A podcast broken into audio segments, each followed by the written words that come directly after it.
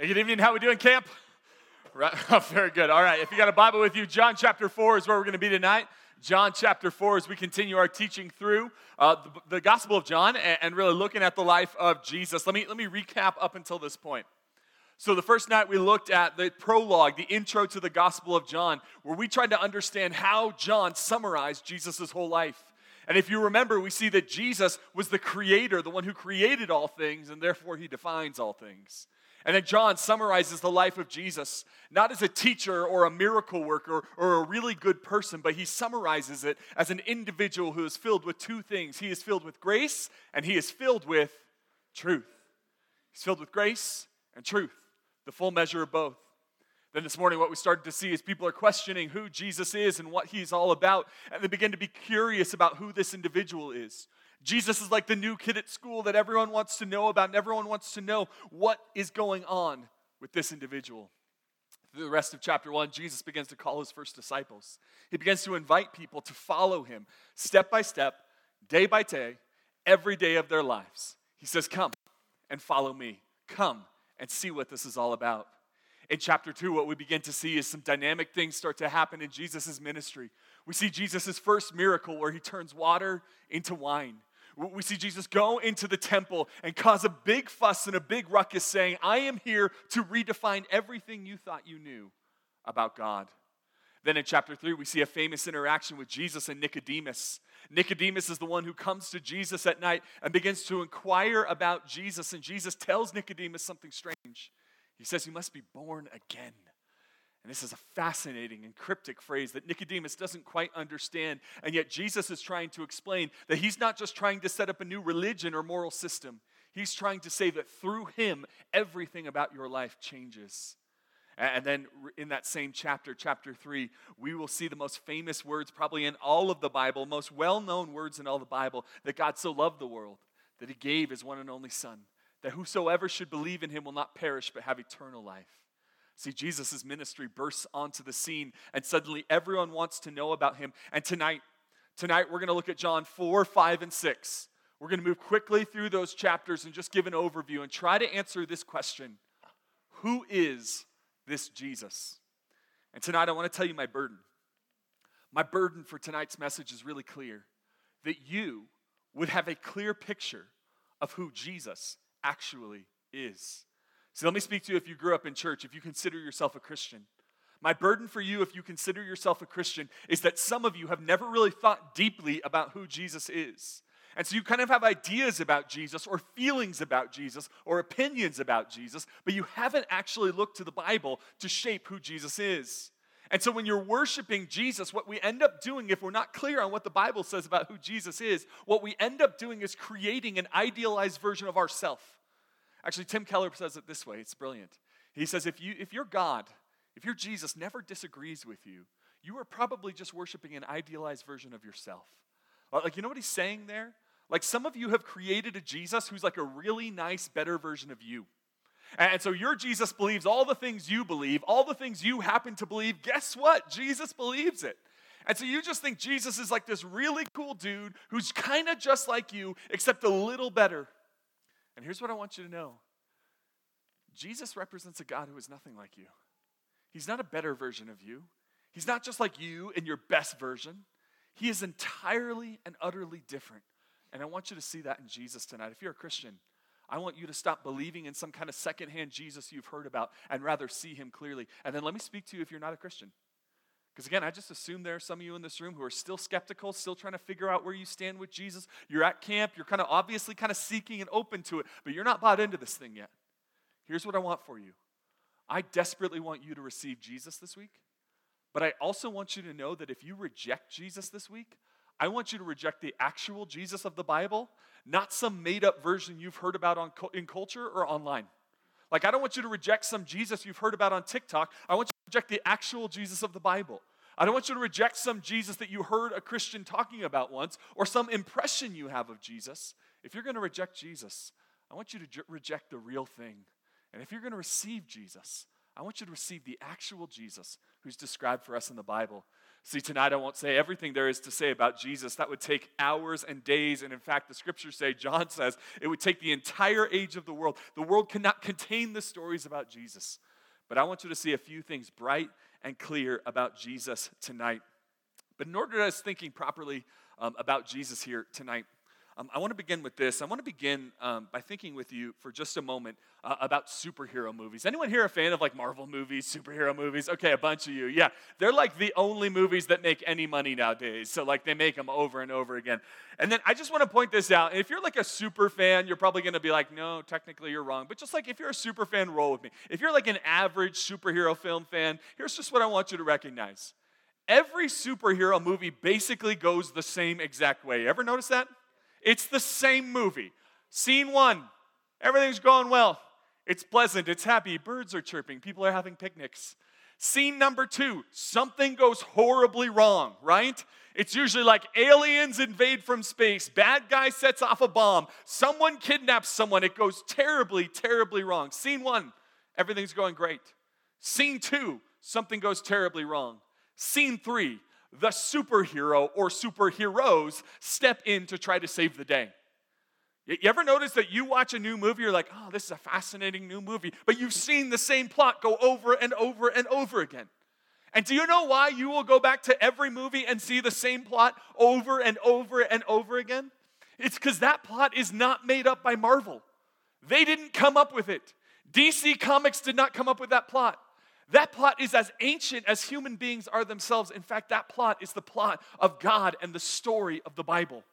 You want to know what the story of the Bible is? Scene one God creates everything, and Genesis 1 says everything is good. And then God creates human beings, and he says, This is very good. Scene one, everything is good. Scene two, something goes horribly wrong.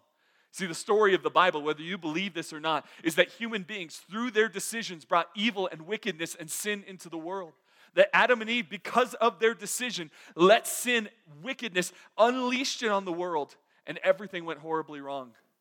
So if scene one is everything right, scene two in every superhero movie is something goes horribly wrong. What's scene three? The hero comes onto the scene. Now, here's what you need to know the hero that first comes onto the scene is not Jesus. What we actually see is a number of heroes come onto the scene. See, God creates a number of positions, a number of roles, a number of ways that He's going to rescue and redeem His people. And if you're writing down notes tonight, I want you to write the three heroes that we see all throughout the Old Testament. There's three kinds of them. Three kinds of individuals God has sent to rescue and redeem His people from the curse of sin. The first are prophets. The first are prophets, write that down. The second are priests. And the third are kings. Prophets, priests, kings. Here's what the prophets did. Prophets, when we hear prophet, we think of someone who tells the future, and sometimes they did this. But you know what the actual job of the prophet was? The prophet's job was to tell the people what God had to say. In the old King James version that some of your parents and grandparents read, it's this the prophets would say, Thus saith the Lord. Here's what God has to say. The prophet's job was to tell the people what God had to say. The second type of person was priests. You know what the priests did? The priests dealt with the sin of the people. The priests looked at the people and saw their sin and offered sacrifices to God on behalf of the people for their sin. There was the prophets, there was the priests. What was the third one? The kings. What did the kings do? The kings ruled over God's people. God pleaded with his people not to want a king, but they said, We want a king. And so God sometimes looks at us in our sin and goes, Okay, if you want that, knock yourself out. So he gives them kings. And most of the kings of the people of God in the Old Testament were not wonderful, benevolent, super great kings. Do you know that? Like most of the kings in the history of the Bible are total disasters, like complete disasters. And so here's what happens these kings step in, and their job is to rule over the people of God. You've got prophets and priests and kings, and all over the New Old Testament, it's a mixed bag. You've got some really great kings and some really bad kings, some really great priests and some really bad priests, some really great prophets and some really bad prophets. And they try to push back against the evil, but they're not strong enough. Again, it's kind of like the superhero movie. Again, you've watched the same movie over and over and over again because the bad thing always happens. The superheroes come in, they always fight the bad guy the first time. And do they ever beat the bad guy the first time? No. They're always like, dang, we didn't win, right? And then they go away and they regroup and they didn't win. And this is what happens God sends these individuals, these prophets and priests and kings into this world to show that there is no individual who is able to push back against sin. And so, what God does is He sends someone entirely different. See, He sends Jesus into this world, and here's what you need to know about my Jesus Jesus wasn't just a prophet, He wasn't just a priest, He wasn't just a king. Jesus was all three, and He was the final and the best. He was the superhero who stepped into the scene, who stepped into the story, who actually had the power and the capacity to defeat and push back evil. Jesus is the final prophet who reveals who God is to us. Jesus is the final priest who finally and fully deals with our sin. And he is the final king who rules over God's people. I want you to see that tonight here in the text. Again, we're going to be in John chapter 4. We'll start here in verse 3. It says So Jesus left Judea and he went back once more to Galilee. He had to go through Samaria, so he went to a town in Samaria called Sychar near the plot of ground Jacob had given to his son Joseph. Joseph was there, and Jesus, tired as he was from the journey, sat down by the well. It was about noon. When a Samaritan woman came to draw water, Jesus said to her, Will you give me a drink? Now, Jesus opens a conversation with this woman, and then the conversation goes all over the place. I'm not going to read the whole thing. What I'm going to tell you is they're talking about water. Suddenly they're talking about worship. Suddenly they're talking about the fact that she had five husbands. And she goes, I think you're a prophet. And suddenly there's this whole random conversation that's going like a hundred different directions. It's like a cabin discussion I'm sure some of you have had this week. You ever had a cabin discussion that's like, that's what they're having. They're having this like wild out there conversation. And Jesus, here's what I love about my Jesus. Can I just tell you? Jesus isn't like, excuse me, we're not talking about that right now. You know what Jesus does? He just rolls with her because Jesus is willing to meet you where you're at. I think some of you have in your mind that Jesus says, I'll be up in heaven. You come to me when you're ready. No, no, no. Jesus says, I'll come to you exactly where you're at. I will meet you in your pain. I will meet you in your brokenness. He meets this woman in her brokenness. Skip down to verse 25. Here's what it says The woman, after this whole wild conversation, says, Well, I know that the Messiah, called Christ, is coming. And when he comes, he'll explain everything to us.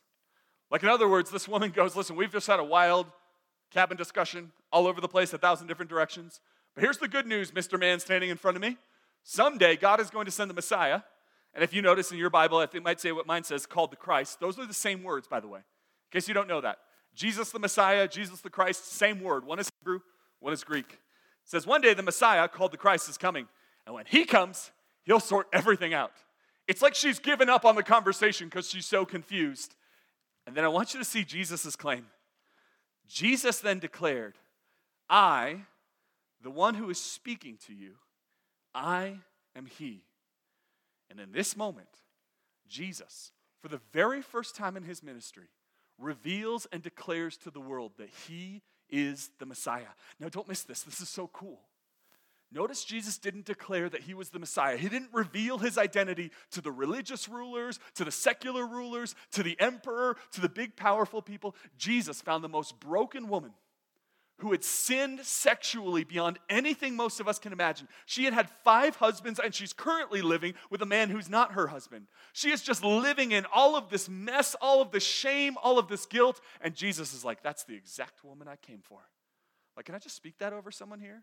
Who feels like your life is too messy for Jesus, no, no, no, no. Your life is the exact kind of life Jesus came to save. Like, I just need someone to hear that tonight who just feels too gross for God. God's like, no, no, no. I came into the world to save sinners like you. And he looks at this woman and he says, I am the Messiah. He reveals himself to be the Messiah to this woman and to no one else at this point. And this is a beautiful thing. He declares himself to be the Messiah. Now, again, we said the word Messiah and Christ are the same word. And here's what that word means that, that word Messiah is not like, like the word Christ or Messiah is not like Jesus' last name. Like sometimes we're like the Lord Jesus Christ. It's not like his last name is Christ, okay? Christ is his title, not his name. Like earlier, we were singing this I believe in God the Father, I believe in Christ the Son. Like we all sang that earlier.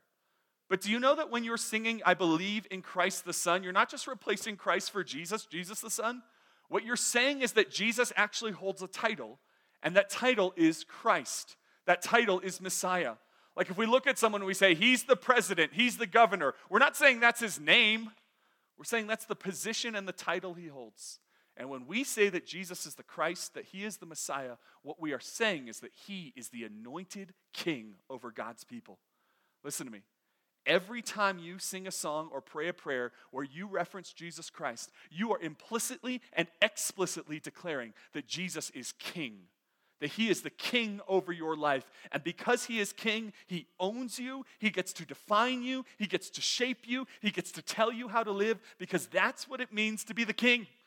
The king does not mean Jesus is just like vaguely in charge somewhere. It means that I owe him my allegiance, my life. He owns me. Everything belongs to him. I have no rights before him. Everything belongs to him. And that is such a radically different vision than what most people have of Jesus. You can write this down. You know what most people want from Jesus? They want him to be an advisor. That's what most people want from Jesus. They want Jesus to give them helpful advice when they're in a pinch, when they don't know what to say to their mom, or they don't know what to do with this drama with their friends, or they don't know what to do with this thing going on in their life. They want Jesus to come along and shed some nice advice so that they can decide whether or not to obey it. But that's not what Jesus came to be. Jesus is not your advisor. If Jesus is Messiah, if he is the Christ, he is your king. Which means when Jesus says to do something, if you're saying he's the king, you do it. Even if you don't understand it, even if you don't like it, even if you don't particularly want to. Last night I shared the whole verse about forgiveness. And I shared, I don't like forgiving people. When someone wounds me, I want to rain fire upon them. I want to destroy them and hurt them at least as much as they hurt me. But my Jesus says I'm not allowed to do that. You know what he tells me to do? He tells me to forgive. So you know what I'm going to do? I'm going to obey him because he's the king. You know what Jesus tells me to do through the scriptures? Jesus tells me that I am only to have sexual relations with my wife. Listen, I know that's not popular in this room. I know that's not popular in your generation. I know it's not popular anywhere in the world ever. Like one man, one woman in marriage, like that's what it's supposed to be. You're supposed to be in marriage, and that's the only place where sex is this healthy, beautiful, wonderful gift that God has given us. I know that's not popular, but if Jesus told me to do it, He's not my advisor, He's my king. And so, if I am walking in in disobedience to that, what I'm doing is I'm disobeying, I'm sinning against God. God doesn't just get to give me advice, He's actually my king, and He tells me what to do with my sex life, with my money, with my friends, with my family. I'm just not at liberty to define how I want to live if Jesus is actually my king, if He is actually my Messiah. You see what I mean? By me wanting you to have a clear picture of Jesus? Because some of you have Jesus as your buddy, your pal and Jesus does say to his disciples, You are my friends, but he is also their king. And I want you to never misunderstand that Jesus is in charge. He is seated at the right hand of the throne of God in heaven. He is the Messiah, the Christ, the King of the Jews, the King of Israel, the King of God's people, and He rules over our lives.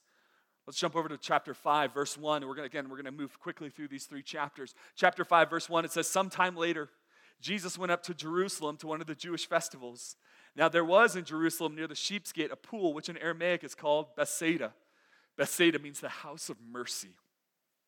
So he goes to the house of mercy, and it's surrounded by five colored, covered colonnades. Here, a great number of disabled people used to lie the blind, and the lame, and the paralyzed.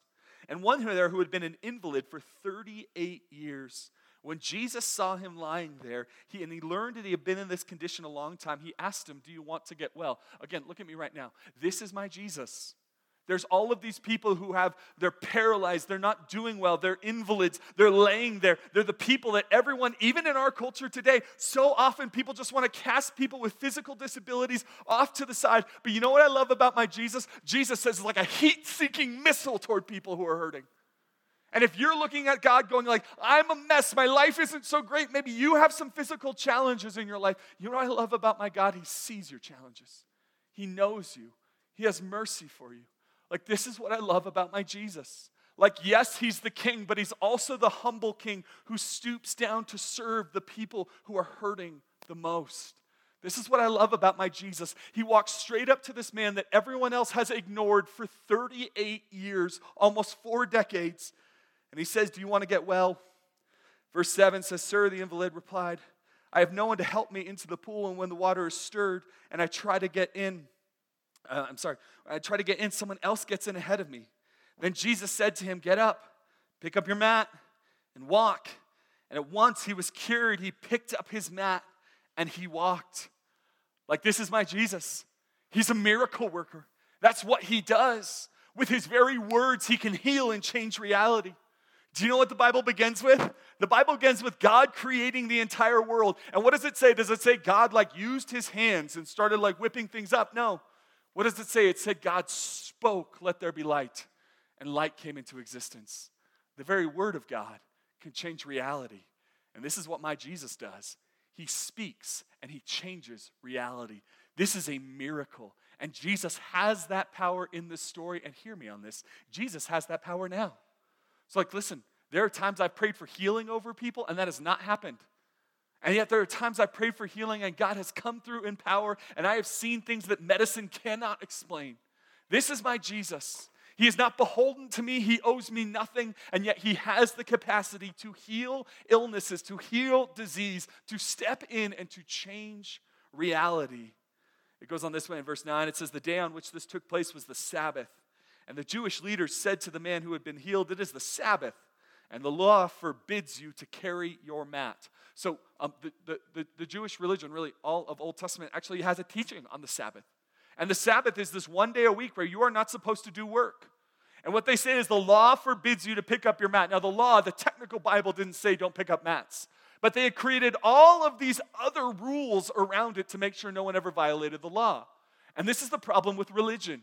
The problem with religion is we start to create all kinds of other rules that we're supposed to follow that God never actually said. So earlier, when we were singing that song, Break Down the Walls of All My Religion, we're not trying to be atheists.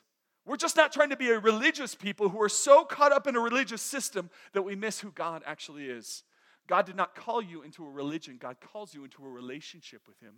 And this is what Jesus is trying to burst through in this story. He's trying to destroy in this story. He says, He replied, The man who made me walk said to me, Pick up your mat and walk. Verse 12. So they asked him, Who is this fella who told you to pick up your mat and walk? I love how he asked the question. Who's that fella? Verse 13. The man who healed me had no, the man who was healed had no idea, for it was Jesus who slipped away into the crowd that was there. Later, Jesus found him at the temple and said to him, or and said to him, See, you are well again. And then look at the next words. These are shocking. I did not expect this in the story. Stop sinning, or something worse will happen to you. The man went away and told the Jewish leaders that it was Jesus who made him well, so that because of Jesus doing these things on the Sabbath, the Jewish leaders began to persecute him. And in his defense, he, Jesus said to them, My Father is always at work, and I too am working. Now, listen to me. This is wild. He, he heals a man who had been laying there next to this pool for 38 years. And yet Jesus looks at him and says, I've healed you and you can walk now, but I need you to do something. I need you to stop sinning. You're like, whoa, Jesus, that sounds super judgmental. Where did sin enter into the picture? This guy was just hurting. And that's because some of us have bought into the mindset that someone is either hurting or a sinner. They can't be both. And here's what Jesus understands that everyone in this room is a sinner. I don't care how much hurt you've gone through. I do care, but I know that that hurt doesn't actually make you not a sinner. This man's a sinner. And here's what Jesus understands. He says, Stop sinning or something worse will happen to you. See, here's what Jesus knows healing people is good, saving them and forgiving their sins is better. Because here's the thing sometimes people ask me, um, why didn't Jesus just heal everyone? And that's like a fair question, right? Like if Jesus could heal the sick, why didn't he just go, you're, you're healed, you're healed? Yeah, and just like go his entire life just healing people if he could do that. And the answer is Imagine a world where that's all Jesus did. He just walked around healing sick people. Someone was sick, he healed them. And someone got sick, he healed them. And then 10 years later, that same person was sick and he healed them again. You know what we would have?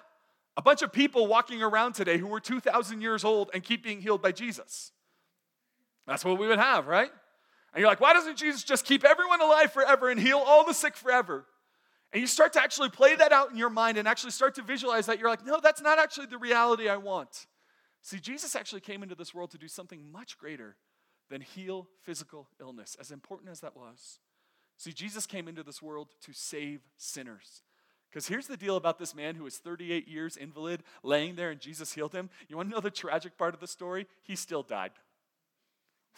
I don't have a verse for that. He's just a human, and he died someday. And you want to know what's beautiful about it? The beautiful story of the gospel is that this man who was healed by Jesus died, but that's not actually the end of his story. Like, I want you to know that the story of the gospel, the story of Jesus, is that that man is presently laying dead in a grave somewhere in Israel right now, but there will come a day where God will raise him to new life. And being resurrected to resurrection life on the last day is far better than Jesus sustaining you through illnesses for thousands of years. See, there will come a day where this man who was healed will rise up from the grave again. Because Jesus didn't just come to deal with physical illness, Jesus came to forgive sinners. See, I said that Jesus was the king who rules over God's people, but Jesus is the priest, the one who takes care of the sins of God's people. He is the final and definitive one who has the capacity not just to heal, but to forgive sins. And that's what he does for this man. He forgives this man's sins, he heals him. Whoop. you win some, you lose some. But that's what he does. He heals him. You do, it, you do your best in life. Here's how it goes in verse 18.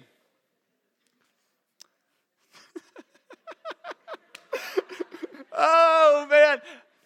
Life is good. All right, verse 18. it says, For this reason, Jesus also said to heal me. That could have been the end. I said that could have been the end, and you're all like, ha ha ha, Pastor Brian, dead. I love you all too. All right, verse 18. For this reason, they, and who is this? The Jewish leaders. For this reason, they, the Jewish leaders, tried all the more to kill him. Not only because he was breaking the Sabbath, but because he, because he was even calling God his Father, making himself equal with God. Like, don't miss this. You saw this in a little video before. If you've just chalked up Jesus to this nice, sort of hippie like guy with long hair who just walked around being like, love one another and be chill and don't judge each other, and you've kind of like chalked up Jesus to like the nicest, most empathetic guy who would never make anyone upset, you haven't actually read the Bible. Jesus made a lot of people upset. They made, he made people so upset that they wanted to kill him. And they did kill him. And it says here one of the reasons they wanted to kill him one of the reasons he wanted to kill him is because he declared, God is the Father, I am the Son. He called himself equal with God. Listen to me. Jesus wasn't just a nice teacher who did some cool miracles. He's like, yeah, I'm God. Like he comes out and says it. And all throughout the Gospel of John, there's these claims he makes that makes himself equal with God.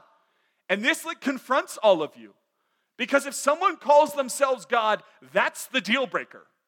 And if they're right and they are God, we should worship him. And if they're wrong and they're not God, we should reject everything about them.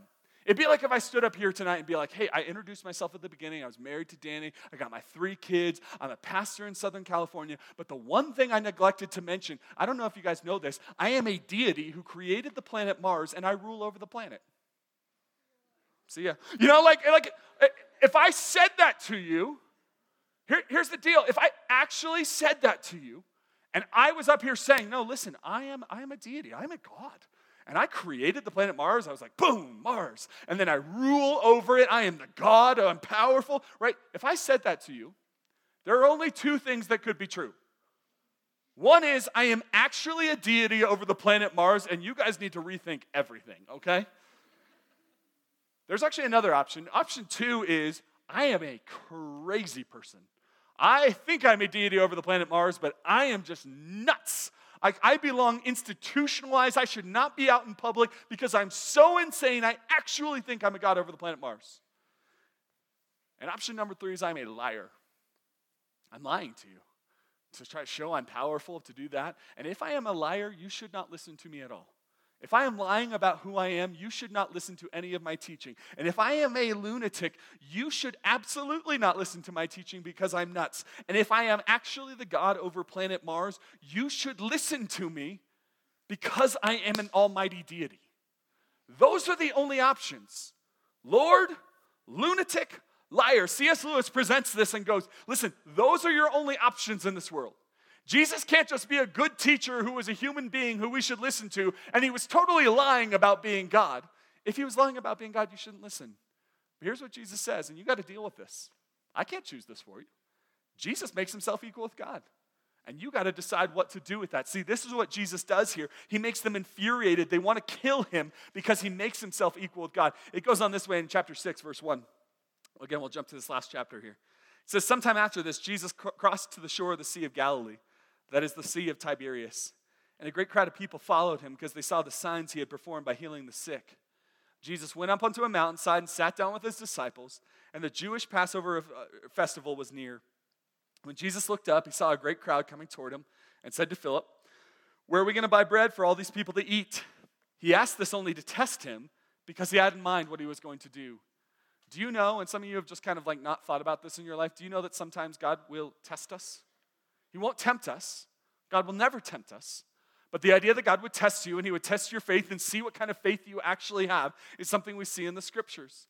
That He might actually bring you through a season, not because He hates you, but because He loves you. That you may have gone through the most horrific season of your life, and it is not because the God of the universe hates you, it is because He loves you. He wants to refine you, He wants to make you more like His Son Jesus.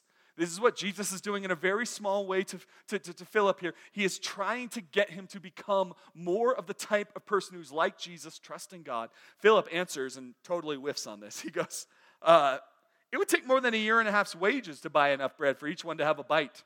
Another of the disciples, Andrew, Simon Peter's brother, spoke up. He said, Here's a boy with five small barley loaves and two fish. But how will it go so far? He's like, Here's a guy with a lunch pail, but I don't think it's going to feed this many thousands of people. Verse 10, Jesus said, Have the people sit down.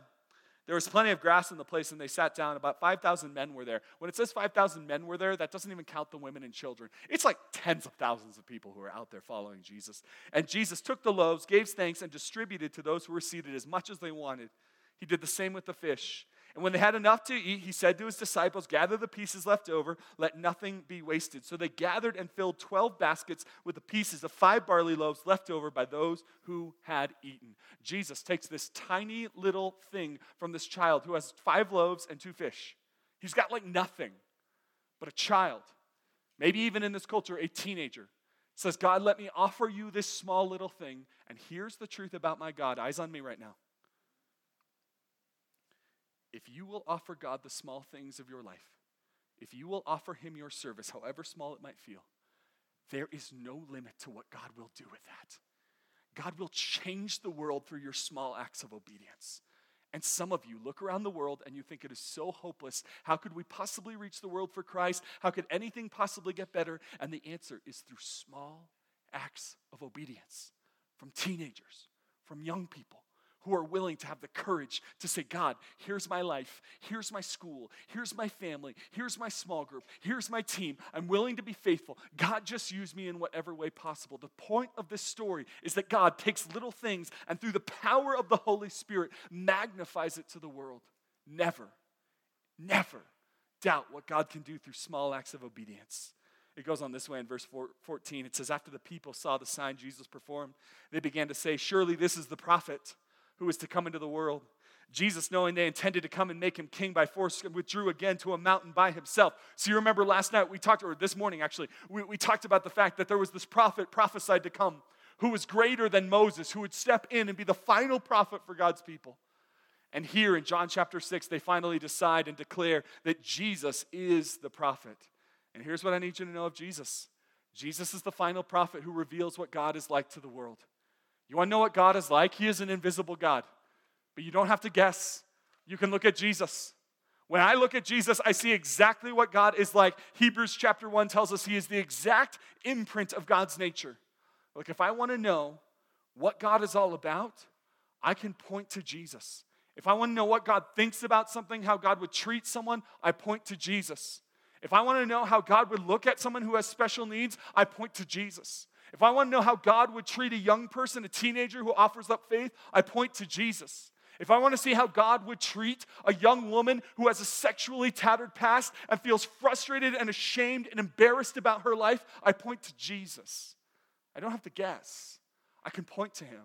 Jesus is the final prophet who reveals what God is actually like. Verse 35, Jesus declares, I am the way. Actually, we'll skip down to 35. I think we were, yep. We're going to skip down to verse 35. I just want to show you one more statement Jesus makes about himself. It says, Then Jesus declared, I am the bread of life.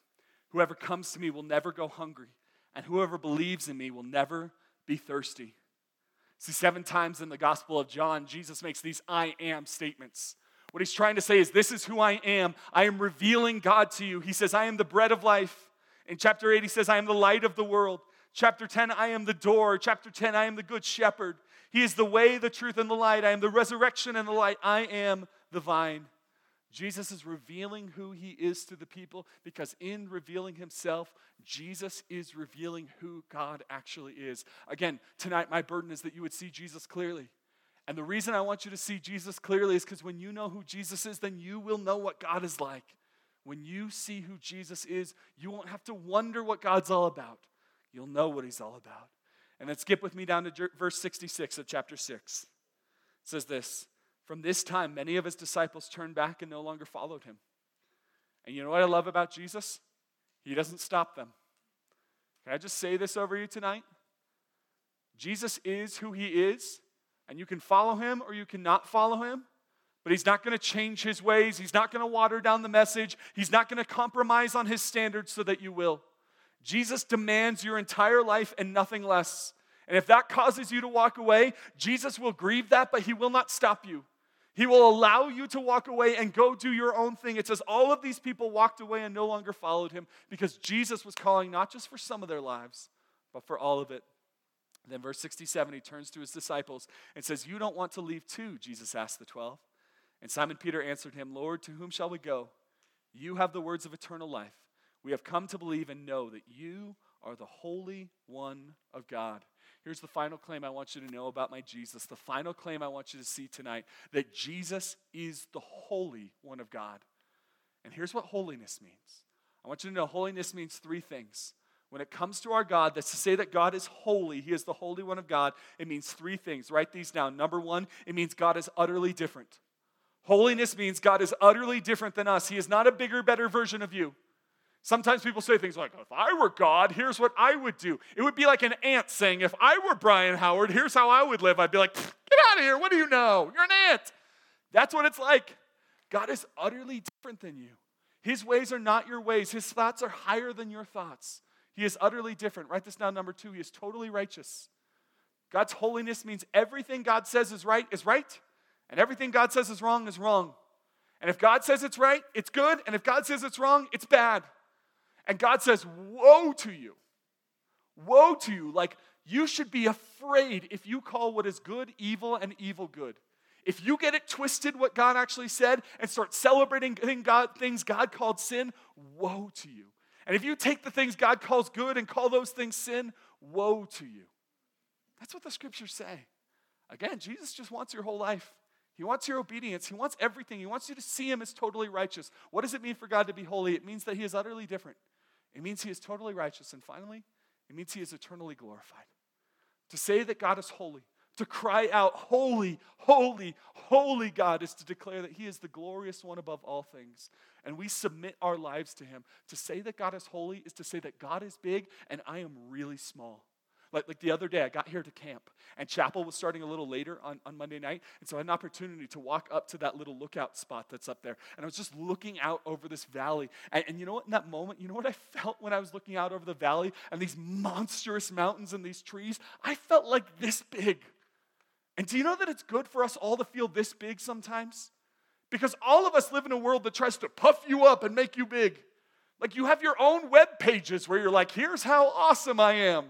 And so the temptation is to think you're big and awesome and a big deal. Do you know you are? You're a little deal. And I'm a little deal. And we're all a little deal. And God is a big deal. So when I say God is holy, what I'm trying to say is God is glorified and I am not. God is awesome and I am not. God is big and I am small, and that's the best news in the universe because I don't have to hold everything in my hands. I don't have to handle everything. I don't have to fix every problem. I can just trust God and submit my life to Him. See, Peter looks at Jesus and goes, You are the Holy One of God. See, tonight I started with a very simple question, and here was the question Who do you think Jesus is? And I hope tonight you've seen clearly who he is. If you are a Christian, I hope you've seen who Jesus is and not some made up version of Jesus you want to follow or worship. He wants all of your life. You can take him, you can leave him, you can receive him, you can reject him, but you can't change him. See, some Christians actually think they get a vote on who Jesus is. They're like, well, my Jesus would never call this sin. My Jesus would never call me to do something like this. My Jesus would never judge anyone, even though it says that Jesus will, in fact, come back to glory to judge the living and the dead you don't get a vote. Like, like you need to really internalize that. Jesus is who he is, and you do not get a vote. And then again, if you are not a Christian, you're just trying to figure this thing out, I want you to know that Jesus is the Holy One of God, the Messiah, the final prophet, the final priest, the final king. He is God himself. That is who he is. And he bids you to come and follow him. You don't get a vote. Jesus is who he is. So here's how we're going to close tonight. Our band's going to make their way up, and we're going to sing a song that's uh, actually about like 20 years old or so. Uh, and it's called Open the Eyes of My Heart. Um, and maybe some of you remember this, but this song, this song says, Open the eyes of my heart, Lord, open the eyes of my heart. And then here's what it says, and here's what we're about to sing I want to see you. Like, I want to see you. I want to see you high and lifted up, shining in the light of your glory. Here's what we're about to sing in just a moment. God, I want to see you clearly because when we see God clearly, everything else in our life falls into place. And that's my desire for you tonight that you would see Jesus clearly for who he is. And then the bridge of the song says this that you are holy, holy, holy. And when we sing out that Jesus is holy, holy, holy, tonight in just a few minutes, when you're crying out, holy, holy, holy, remember that you are declaring that God is utterly different, totally righteous, and eternally glorified. See, I told you tonight that superhero movies all go the same way, right? It starts with everything being right. And then it goes to something going horribly wrong. And then the hero steps onto the scene. But superhero movies always end the same way, right? Big battle scene, epic and final battle where everything comes to the climax and the enemy is defeated, the enemy is put down, and all things are made to rights. And I need you to know the reason you find that compelling is because that's what's going to happen with our Jesus someday in this world. Do you know that the Bible says that there will come a day where Jesus will crack the, eye, crack the sky and every eye will see him and every knee will bow and every tongue will confess that Jesus Christ is Lord to the glory of God the Father? He will judge the living and the dead and he will put all things to rights. That's our Jesus. So when we cry, Open the eyes of my heart, Lord, what we are crying out is God, until we see you face to face, until that day where Jesus Christ returns in glory to judge the living and the dead, would you give us faith to believe that Jesus is who he said he is? and can do exactly what he said he will do. Let's take a moment.